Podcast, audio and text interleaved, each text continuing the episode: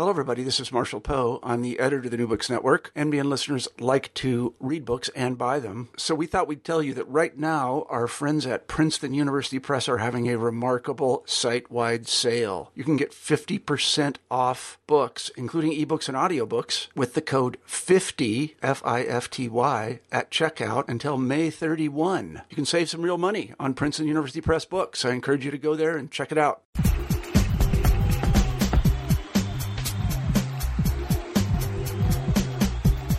Hello, and welcome to New Books in Sports. I'm your host, Bruce Berglund.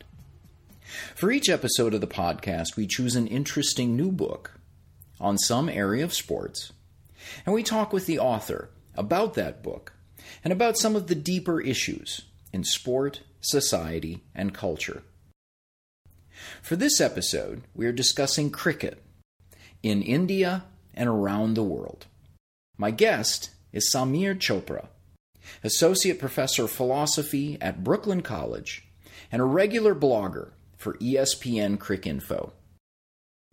Samir writes on a wide range of topics law and philosophy, ethics and technology, even the military history of contemporary South Asia. But his lifelong love is cricket, from his early days of playing in the neighborhood parks of Delhi. Today, Samir writes about cricket with the unique perspective of someone who has been steeped in the sport since childhood, who has the analytic approach of an academic philosopher, and who has come to learn and appreciate the sports of his adopted country. This approach is evident in Samir's book, Brave New Pitch The Evolution of Modern Cricket, published at the end of 2012 by HarperCollins. Samir has a great love for the nuances of cricket, and he expresses that well in our interview. But he also assesses cricket within the broader landscape of world sport. He appreciates what makes cricket unique, but he also sees how cricket would be well served by adopting practices from other sports. To start our interview, I asked Samir to discuss what he finds compelling in a philosophical sense about the sport of cricket. So I came across a piece recently, and I don't know if you've seen this, in which uh, John Rawls made mm-hmm. the argument that baseball mm-hmm. is the best of all possible games. So, so to open, I would invite you to to counter the eminent John Rawls with an with an argument on behalf of cricket.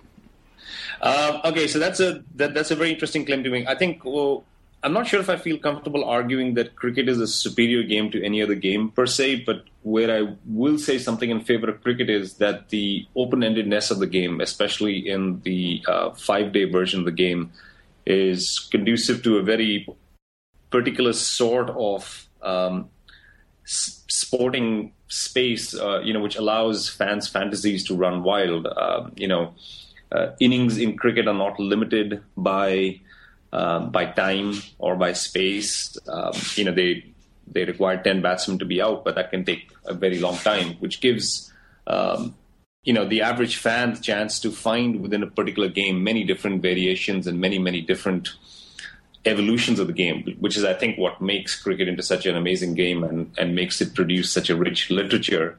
Uh, that actually has a field day with this kind of imaginative space that goes with the game. And it's also a game that sets up um, at its best moments one player against the rest of the team. So you have these moments when individual players, while performing as part of a team, get these extended opportunities to uh, you know to align themselves in you know in grand solitary fashion against the rest of the team. So it's it's both a team sport played in an extended space. It features ample opportunity for heroic individual achievement. Um, in its international version, it has a kind of a rich um, colonial history, which uh, makes it a great sort of spare, you know, space for, you know, for the for the resolution and development of uh, nationalist conflict and stories. So I think for all those reasons, uh, cricket's an amazing game, and I think. Um, to, you know, to get back to the comparison with baseball, I think one thing that cricket does allow is that baseball is slightly binary in the sense of um, you know you either have a ball or a strike or a pitch um, or, or, a hit, and in cricket, you you can let a bat, um, you can let a pitch become a ball because you choose not to play at it, or you don't think it's worth your time, or you think that you can hit a ball but not run on it. And I think that introduction of choice into batting uh, creates a certain amount of um, greatest, you know, a certain great space of possibilities in cricket that's not present in baseball. And I, will follow up on that because I was I was also going to ask. So thinking about this. Uh, uh, this space for the fan, uh, the opportunity that the fan has uh, to use his imagination more more widely in, in cricket.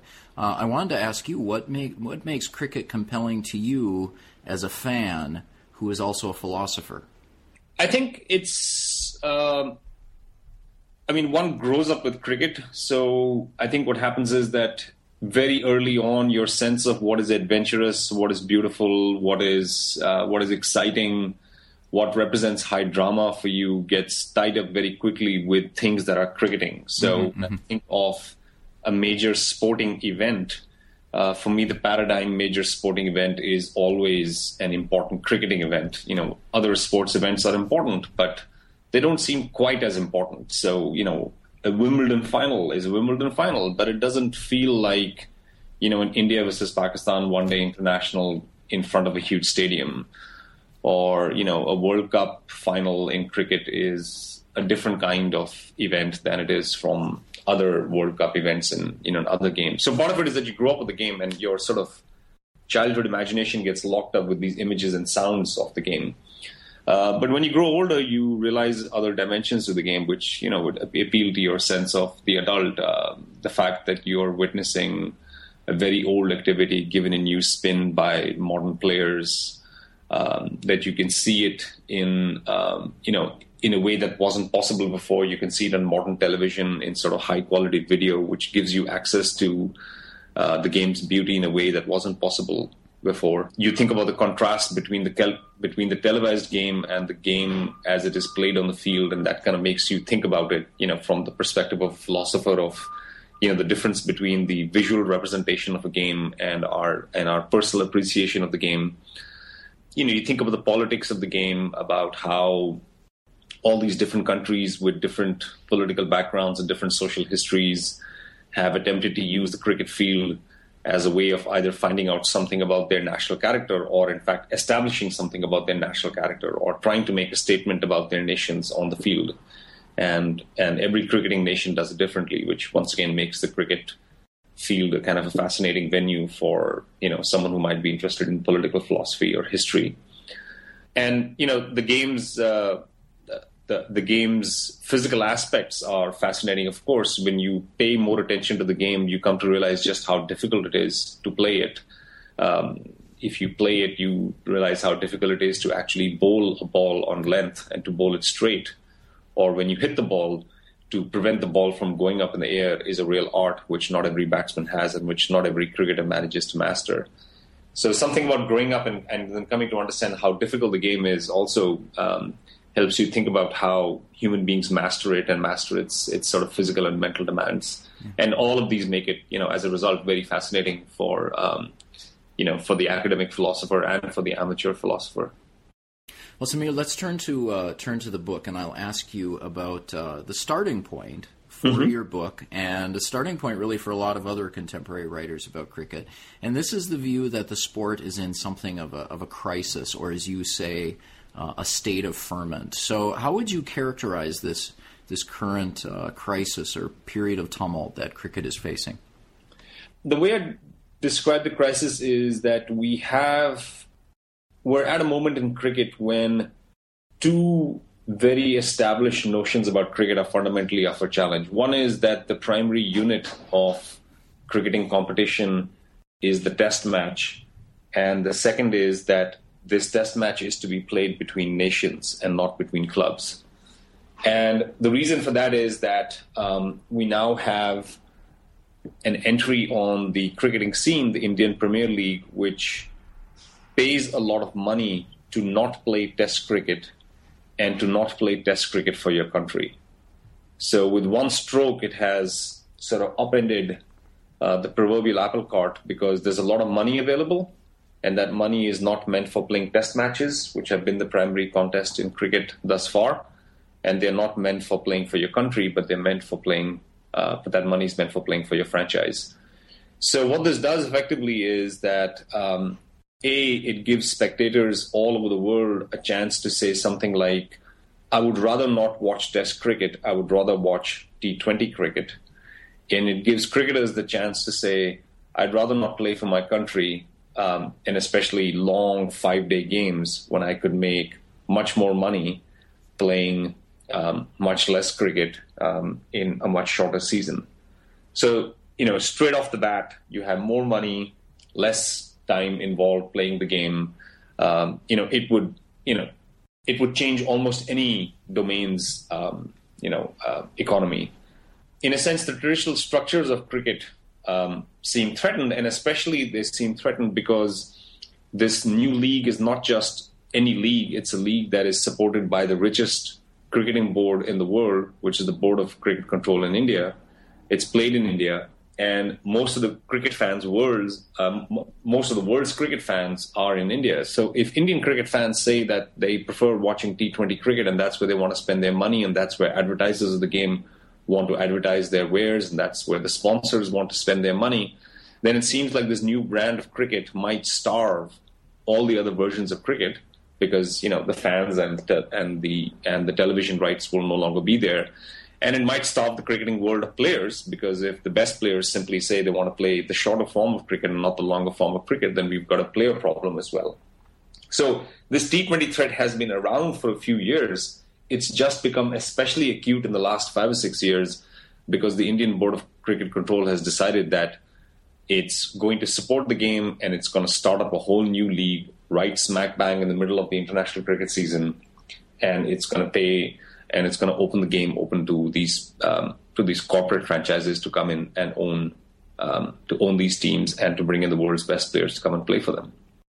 So, following up on that, one of the uh, extreme scenarios you, you bring out in the book is uh, that cricket in India would just become a, a league unto itself, that it would separate itself from international cricket. And it would be, uh, I think you you raise the analogy in your book that it would be like American sports leagues, like uh, like Major League Baseball. You know, we we're the biggest market. Yes, other countries play baseball, but you know, we don't really need you. So we're not going to send our players to the World Baseball Classic. Do you see that as, as a scenario that could that could happen?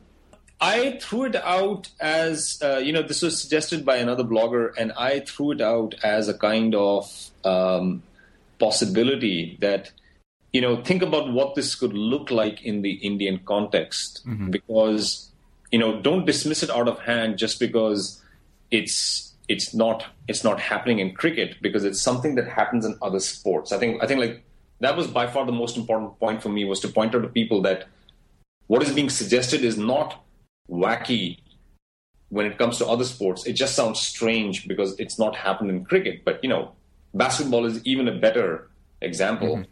that we have basketball in the Olympics, we have a World Cup in basketball, we have basketball clubs all over the world. It's an international sport. But the NBA is not an American league. The NBA is an international league. Anybody can come and play in the NBA. And the world's best players play in the NBA, and that's just it. And it's where the most money is and it's where the most prestigious basketball is played. So it's entirely possible that something like that could develop. It's just um, it's it's just a question of whether cricket fans the world over will turn to that competition as being the place where they see the best cricket, or whether they'll see better better cricket played elsewhere. So, for example, if there was better basketball being played in the Olympics, then the NBA would not have the status that it does because fans would just say, look, you know, the NBA is great, but, you know, when, when the best basketball comes around, you know, we'll turn to the Olympics. But that's not true. The best basketball is in the NBA. So the best players want to come and play out here, and that's why there is the most money in the league. Um, in cricket, I think part of the problem is that the part of the problem or part of the history of the game is that the international game is much more entrenched than than the franchise versions are. So the question is whether uh, a franchise version like that in cricket will ever appeal to players or to fans for providing them the most dramatic stage on which to show off their game and where the best cricket would be played. Now, of course, nowadays we tend to say that the international game has the best cricket, but it might be that over a period of time, as the best players slowly move to franchise cricket, it might become that the best cricket is played in in franchise cricket. That in fact um, that we see better quality in these leagues than we see in international five day games, just because the best players are not playing the international five day game anymore. And to follow up on that, you you see some benefit in not only um, the IPL, but international cricket moving more in this direction of a franchise model of organization. In fact, you write at one point that you'd like to see something similar to the Red Sox Yankees rivalry uh, emerging in international cricket. So, what benefit does the franchise model have for world cricket? I once again I considered this as a possibility without you know necessarily committing myself to whether this would be a good thing or not. But I but I kind of wanted to think about what its what its upside was, and there were a mm-hmm. couple of upsides. One was, you know, cricket does have a lot of nationalist bickering amongst mm-hmm. its fan and amidst its fans and its organizers, and there's a lot of suspicion often in the way that the game is run that the game is not being run for the benefit of the game, but it's being run for the benefit of the national boards. And the national boards tend to emphasize their country's fortunes as opposed to the game's fortunes. So, you know, uh, the World Cup could be run in a particular way, but we're not going to let the game be run in that particular way because letting the game being run in that way would be would be conducive to our board's fortunes, not not so much what the global health of the game would be. So one one one worry was whether the way that the game is run now, organized along the national level, is causing decisions to be taken at the administrative level that are not harmful, that, that are not necessarily good for the game strategically, but which short term suit particular national interests tactically. So the, so the game is suffering as a result, right? Um, the other thing, of course, is this notion that I mentioned before that, you know, nationalist bickering in a sport tends to corrode some of the discourse surrounding the sport.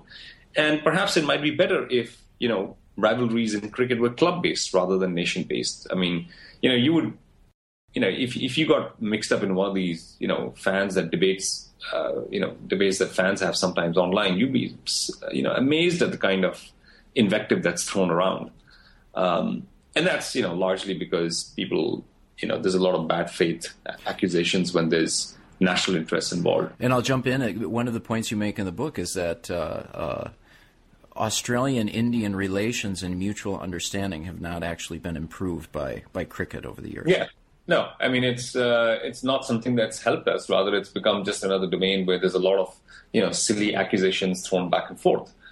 Um, and I think uh, the other I think other very significant factor for me is that it would help cricket players as employees that can then market their wares in a kind of labor market that's not defined once again by national boundaries, right?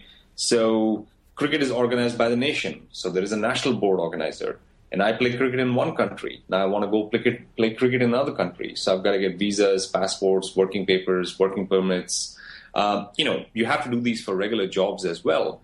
But it's almost as if in other professions, we've come to understand workers in those fields as having the freedom to move between different nations without these kinds of onerous restrictions that are now placed on cricketing professionals.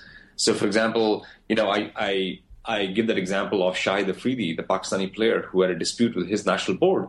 And when he wanted to play cricket elsewhere, he had to get a national, he had to get a no objection certificate signed by his board, right? So this is almost collusion between employers to prevent the free flows of employees uh, across national boundaries. This is a kind of collusion in the labor market that wouldn't be tolerated in other professions, but it's tolerated in cricket because national boards run the game, right? So I so I wanted to also make the case that running the game along franchise lines might, in fact, um, lead to a certain clearing up of the labor market for players, so that they might be able to hawk their skills in uh, in a more open market. So from these three perspectives, you know, kind of reducing the pernicious impact of nationalism, uh, making it players, making it possible for players to become more unionized, to enjoy true free agency, to move between labor markets, um, and thirdly, um, you know, allowing the game perhaps to flourish in parts of the world where there might not be enough players to, you know, to make up a full national team or to get a whole national board organized. but those players might still be useful to franchises elsewhere, and and then their success in these franchises could then have a kind of a uh, a positive effect on the game locally. So you talked about the uh, the, the, problems that players have uh, with their with their national boards. I want to ask: Do do fans as well have a problem with seeing players now with the emergence of the IPL? Uh, do fans have a problem in seeing players as professionals? I think this is a this is an old problem in cricket that f- cricket fans have grown up thinking of players as being patriots 1st mm-hmm. You know, they play for countries, they play for national duty, they play for national pride. And, you know, that is what should motivate them. And one of my pleas in this book to other cricket fans is that they view players as professionals first, people who have skill and who are trying to make a living for themselves and who might therefore have priorities that are different from the ones that national board managers or fans might. Uh, you know, this is why I use the example of you know just an ordinary professional like myself. Um, when I wanted to find work, I looked for work in my country, but when I didn't find it, I looked elsewhere. I applied for a visa. I came to the states. I live in the states. I now have an American passport. I travel back to India when I can, but I pay taxes in the U.S. I'm an American citizen. I've done the best I could for my family. I don't think anybody should excuse, you know, accuse me of being, you know, a traitor or a mercenary or, uh, you know, these are kind of accusations that are uh, tinted, you know, tainted with a certain sort of um, unquestioning acceptance of the notion of, you know, of nation and national duty, and you know, that's being where, you know, that's where our priority should lie.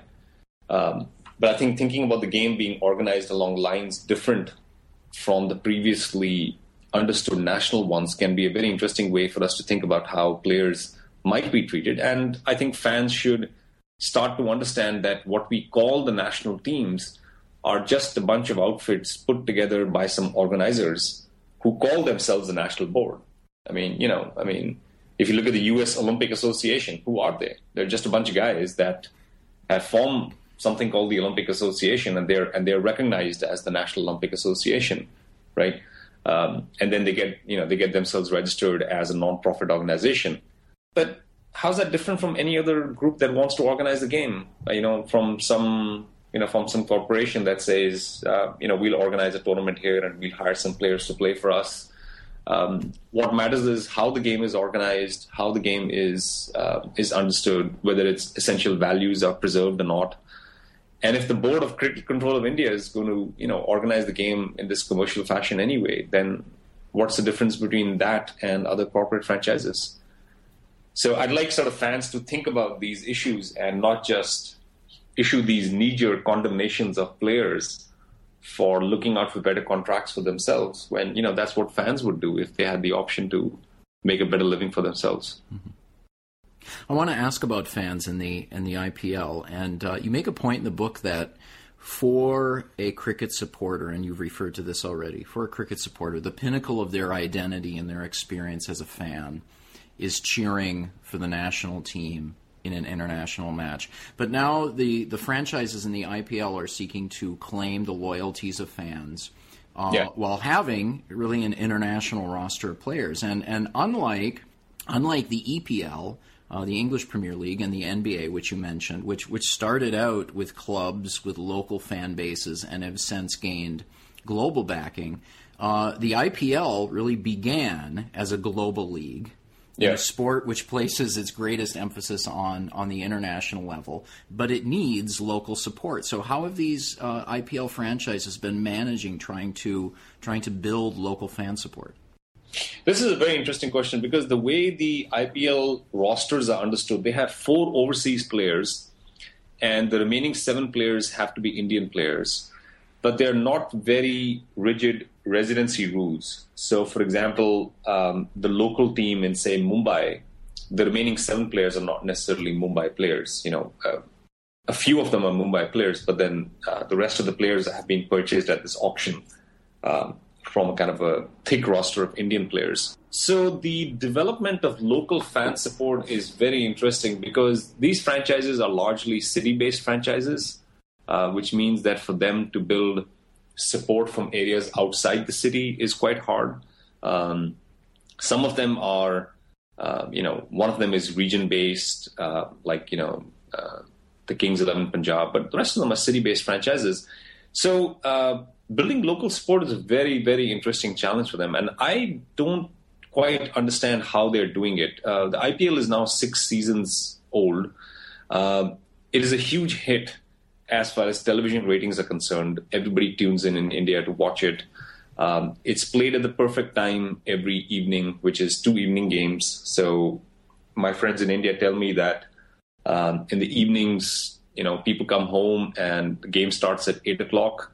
Uh, people either go to bars after work or um, they come home and you know dinner's on or they drive to a friend's place and um, get a few drinks together um, and some cities are developing local uh, local followings, like Mumbai and Calcutta and Bangalore are starting to identify quite strongly with the local teams. For other teams, it's it's um, it's taking a little longer.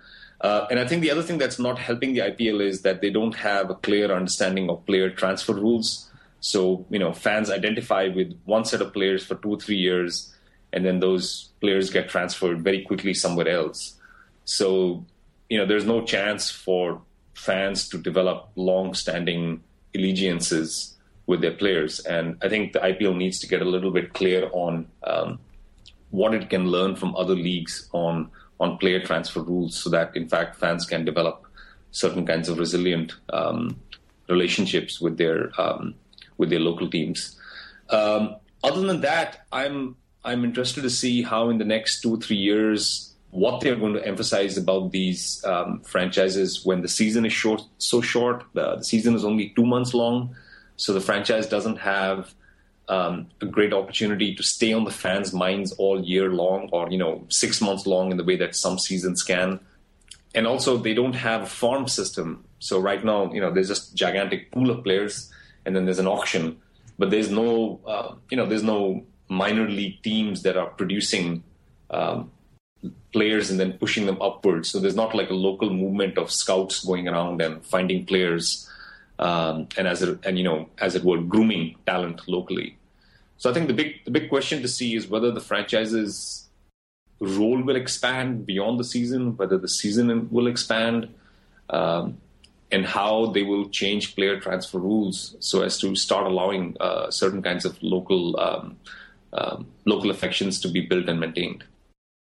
At one point in the book, you you talk about that uh, uh, people in India take great pride in the IPL, so that the success of the IPL feeds into something of a uh, I don't want to say a nationalist agenda, but but a measure of patriotism. But at the yeah. same time, you note that the IPL still provides fodder uh, for negative stereotypes of India in the English and Australian press. So, can you talk about that? Uh, that's very interesting. I mean, one thing that um, you know, one thing that was immediately visible to a lot of Indian fans in the way that the IPL was responded to was that there was a lot of you know derision and mockery directed at the IPL uh, from the English and Australian press. You know, some of which was understandable, but some of which was just expressed in a tone that seemed to people to just be well, you know, this is just going to be a loud, flashy, noisy gala affair put on by all these nouveau riche businessmen with poor taste. And, you know, we've been doing this for so long and this just is in such appallingly bad taste. And, you know, this is bound to fail. And there was something a little bit snooty about it all. You know, understandable snobbery, some of it, but even then, it seemed to some Indian fans a little bit over the top and revelatory of certain prejudices about whether you know you really thought um, you know these folks could pull something like this off. And of course conversely for the indians there was a huge amount of pride when you know when in fact the world's best players showed up to play in india they all wanted indian money. You know indians said hey look at this. Indian money is the same as other kinds of money the world's best players will come and play for us if they if they make Indian money. Look at that. Uh, look at that. We got television rights that are worth uh, millions of dollars. Um, you know, Forbes is paying attention to us. The New York Times is paying attention to us. Wall Street Journal is talking about how quickly this league has become so big. Um, you know, people are talking about how its value is almost worth that, that much of the National Hockey League. You know, those, you know, there, there are big dollar amounts being thrown around, and people are talking about this league as if it was an entrant in the world's pantheon of sporting leagues. All, all of this was, you know, much occasion for Indian pride, and many Indians felt that, you know, this was an as much a symbol of Indian success as any of the other big Indian corporations or Indian authors or, you know, winning the Booker Prize or, you know, this was India on the world stage again. And these jealous, carping English and Australian critics that seemed to be complaining about all the negative effects this would have on test cricket or on the traditional game of cricket, these folks are just complaining because, you know, when they had the chance to run the game, you know, they did what they wanted with it and now they just weren't willing to share the laurels, as it were. So this is some of the, I think, the dialectic that you know that confronted the game um, in the two sets of fans that kind of perceived and reacted to the to the IPL. And I think there was a there was a you know there, there were elements of truth in both perspectives. Turning from uh, T20 and the IPL, I want to ask a question about Test cricket. And uh, uh-huh. and you're right in in your introduction uh, that Test cricket does need to be preserved. And and the term you use is that Test cricket needs. Um, your line is respectful but concrete safeguards. Yes. And uh, so I'll ask you why why does this traditional and and really unusual game in terms of the contemporary sports entertainment landscape why why does this need to be protected and preserved? One part of it is that um, you know just because it's it's amazing, it's beautiful, um, we owe it the same reverence that, at the risk of sounding fancy, that we owe to any great work of art. That it's beautiful and it deserves preservation. Um, it's also it also deserves preservation because it's unique. Uh, you know, uh, Test cricket is so different from other kinds of sports that sometimes when I'm explaining it to other sports fans, I'm struck by the strangeness of it all. And I think like it's only survived because it came about at a particular place and particular time and somehow managed to avoid attention for so long. You know, that if some modern manager had been in charge of the game, they would have just shut it down a long time ago. I've heard uh, the same. I've heard the same said about baseball, though. Yes, and it's and it's precisely for that uh, that you know it, it's it's precisely for that reason. It's beautiful. It's unique. It's also a form of gratitude because I think what Test cricket did was because it was unique. It created a certain species of fan. It created a certain certain species of cricketing literature of cricketing understanding that generated a certain kind of fanhood, which infects those who come into contact with it. So, for example, you know, it is the it is the intensity of the Test cricket fan that makes other non-fans pay attention to the game and then possibly get roped in, right? Mm-hmm. So, in a way, it's almost as if Test cricket's intensity is what has underwritten these other forms of the game and made it possible for them to, uh, you know, to enjoy the prosperity that they have. It's because cricket fans are so passionate that they're willing to look at other forms of the game and to and to find enjoyment within them. So I think for all those reasons, I would like to think that we, or you know, we when I say we, I mean the cricket community, as as a form of aesthetic appreciation, as a form of historical appreciation and acknowledgement, and as a form of gratitude, um, should continue to preserve and defend Test cricket. Mm-hmm. Samir, you have a number of uh, really eloquent passages throughout the book. Uh, I really appreciated uh, the writing in the book, and and there's one passage in particular. You have something of a, a lament uh, uh-huh. in the in the way the game has has changed in terms of how it's played, and particularly the emphasis. Uh, in T20 on batting over bowling. Uh, mm-hmm. But also, you talk about the, the proficiency of the athlete and, and how that changes, uh, has changed the game. So, I want to ask if you'd please uh, read that passage for us. Okay, great. Uh, the dullness of all batting all the time is brought out best by highlight reels of beginnings. For these testimonials to batting feasts are infected by a peculiar boredom. It is essential cricket and to the enjoyment of a stroke that the fans' thoughts never stray too far from the cricketing version of death. Cricket's terrible beauty is that it promises swift and surefire extinction to those that transgress even momentarily. To let this fear infect one's perception of a batsman's endeavors is to sharpen one's appreciation of the skills and display. to simply watch runs piled on introduces a form of deadening ennui instead. While there is a joy in watching mastery, in watching the demonstration of a particular kind of arrogance and confidence by an actor whose march seems unstoppable, it still must happen within a competitive context. And I want to ask you, as as a philosopher and a fan, and I, and I know that you're a fan of, of other sports, to elaborate on this because it, it seems to me that this is common in sports today that the athletes have become so proficient.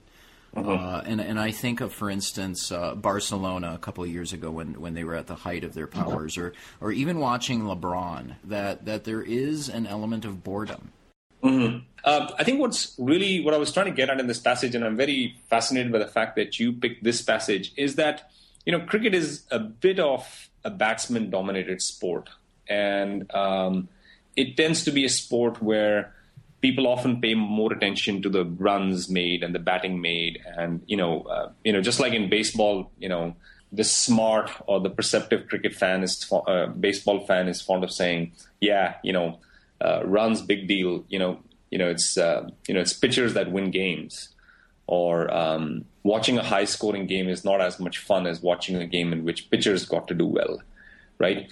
And I think that's partly a play out here is that if you just see a lot of runs made, then it's not as interesting as those runs made in a situation where in fact they are really earned and scrapped for because they're being made against a bowling attack that is edgy, that is competitive, that is threatening. Um, and of course, what I was trying to say out here is that what makes batting fun or watching batting fun is that you know in cricket, if you make one mistake, you're out, you're done, you go home for the day. Uh, that's what makes batting quite so fascinating to watch because you know that the slightest mistake can get your hero out and send him back to the pavilion. But of course, for that mistake to be made, there must be a chance for it to happen. Uh, you know, the bowlers must be placing pressure on him. Uh, you know, the pitch must be such that it's likely to, you know, cause him to hurry up or to play a false stroke. If all the conditions are in favor of the batsman, then it's not going to be very interesting to watch because then the runs being made are sort of devalued in a way. And one of the problems that is happening in cricket is not just that the players are becoming better; it's that the players are becoming better. They're they're using heavier bats. They're bowling on pitches that, or or they're batting on pitches that are flatter which means that the bowlers are handicapped because they don't get as much pitch or pace of the pitch. So what this is resulting in is that runs are being made very easily, and we're not getting as many results as possible. Uh, which is why, of course, many people will not like Test cricket because they will think, well, you know, in Test cricket we don't get results, but in the shorter versions of the game we get results. So I think in this paragraph I'm trying to make a plea for greater balance between bat and ball not just so that we can get more results, but that we can get more interesting and more beautiful cricket to look at. Because uh, batting must be dangerous. If batting isn't dangerous, then the making of runs is easy, and you know no one wants to see runs being made, you know, in easy, non-competitive contexts. I want to ask about uh, something that you write about quite a bit, and that is the uh, the fan in diaspora.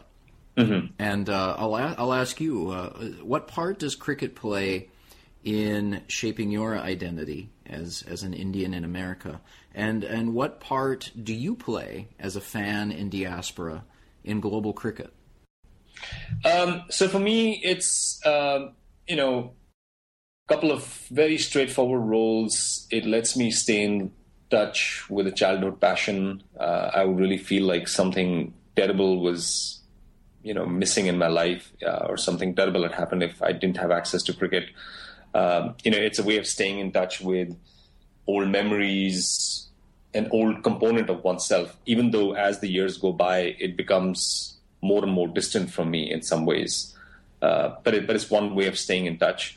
Um, when I first came to the States, it was also a way of asserting national pride in some ways. Um, you know, I hadn't adjusted to my new home. I hadn't left my old uh, belongings, my old habitation. And, uh, you know, taking part or, or watching Indian games was a way of connecting with people back home as well. Um, uh, you know, the World Cups were always great to watch for that reason because you felt like you were connected to your Indian friends no matter where they were, whether they were in India or in the States or elsewhere. Um, and I think for, you know, as I write about that aspect in my book, um, for Indian fans the world over, the Indian team kind of represents a kind of traveling circus of players who give them a chance to show off in their in their um, in their adopted countries. And I think the other component of being a fan of the diaspora is that now we even have a financial role to play. Uh, Indian fans in the US diaspora pay a lot of attention to cricket. They travel to watch cricket. They spend money on cricket. Um, you know, fans from the US go to the West Indies to watch cricket all the time. They go to England. Um, they buy a lot of internet streaming packages. So we have a certain economic role to play in the game. And, uh, you know, when YouTube was used to stream the IPL live, one of the reasons that that was done was because it was recognized that there was a large Indian population the world over that wanted to watch um, live streaming of the game. So in a way, um, the diaspora influences the game's development because there are Indian players who play in cricket leagues worldwide who then land up inspiring uh, development of the game. This is whether the Indian players, Pakistani players, Sri Lankan players, West Indian players. So now we have big leagues in Brooklyn and California and uh, North Carolina um, and Texas even. So the game can develop because of the diasporic fan, and and I think that's why the ICC needs to pay attention to the diasporic fan to make sure that we can watch cricket. Um, you know, so all these stupid restrictions on um, you know on internet access to cricket are really counterproductive for the ICC. I mean, they you know they should be telling their media rights people to not um, you know to not prosecute people on YouTube who want to put up, put up cricket videos because this is actually helping them. So uh, so anyway, I think for the for the diasporic fan, cricket serves as a kind of an outlet for nationalist sentiment. But I think overall, the diasporic fans' attention to the game is, I think, has a very significant role to play in the development of the game worldwide. And following up on your mention of uh, leagues in Brooklyn and Texas and throughout the United States, uh, your, your, last chapter of your book has the title "Oh Say Can You See?" So the the first line of the American national anthem. Do you see do you see a future for cricket? In America, other than something that uh, immigrants play in, in neighborhoods in New York City? Do you see it having larger larger attraction in this country? You know, it's, it's, a very hard question to answer because the game has been so incompetently managed in the U.S. So, in fact, I don't think cricket will ever become, you know, anything like the Big 4 mm-hmm. I think those games are too entrenched; they take up too much American attention. But you know, cricket doesn't have to become as big as the Big Four to to have a sizable and significant footprint. It just needs to take hold in very small American markets, and it would already be doing really well. Um, so, for instance, if um, players who grow up playing in American contexts can get a chance playing at some of these T20 leagues, you know, just imagine one American player getting a money contract to play in the Indian Premier League, you know, because he plays in one of these smaller versions of the game. Um, the the knockoff effect that could have on other players playing out here would be immense. You know, they would think that hey, it's you know it's possible for someone to make a living playing cricket, and and that might just spark a greater presence of the game at the school level, college level, and you know even if it lands up just being played in large immigrant enclaves, that you know that might be all the presence that uh, you know that cricket requires. Big American cities with big American cricket leagues, uh, and I, like once again, like I said, I don't mean like uh, cricket leagues like the NBA or anything like that. That's you know that even hasn't happened for soccer, but just something smaller, just so that people might consider playing it professionally. You know, I mean, even a professional league is a long way is a long way away. But I think if anything is going to happen, it's going to happen because of the T20 leagues and not because of Test cricket. So Samir, to close, I'll ask, what are you working on now? You've written about, uh, you've written on philosophy, uh, you've written on history, you've written on cricket. Uh, what's what's your next project? Well, I'm finishing up a book now, which is a continuation of my uh, military aviation uh, interests. Um, that's should be out later this year. Uh, but I've got a long-term academic project that I've been working on now for three or four more years, uh, three for more, three four years, and which like looks likely to continue for another three or four years. Um, which is um, um, it's kind of a intersection of legal theory and philosophy, um, looking at some of the ways in which um, in which law and philosophy can influence each other. I have also plans to turn some of my cricket blog uh, posts over at ESPN Cricinfo into a collection of essays. I, I, think of those blog posts as being you know pretty short mm-hmm. scratches on the surface, and I want to turn them into longer essays. And I also have a collection of uh, memoirs on cricket, um, uh, which I wrote a few years ago, and which I'm uh, actively looking for a public, you know, for a for a publisher for. Um, and I'm, you know, in the process of shopping that these days, and I'm looking out for somebody to pick it up, looking out for a publisher to pick it up. So uh, yeah, lots of writing to keep me busy. The last few months, I've been a complete slacker. I, I don't think I've done an hour of honest work. Um, you know, with my baby around, but you know, that's fine. I, I guess these breaks and breaks in work have to come sometime together.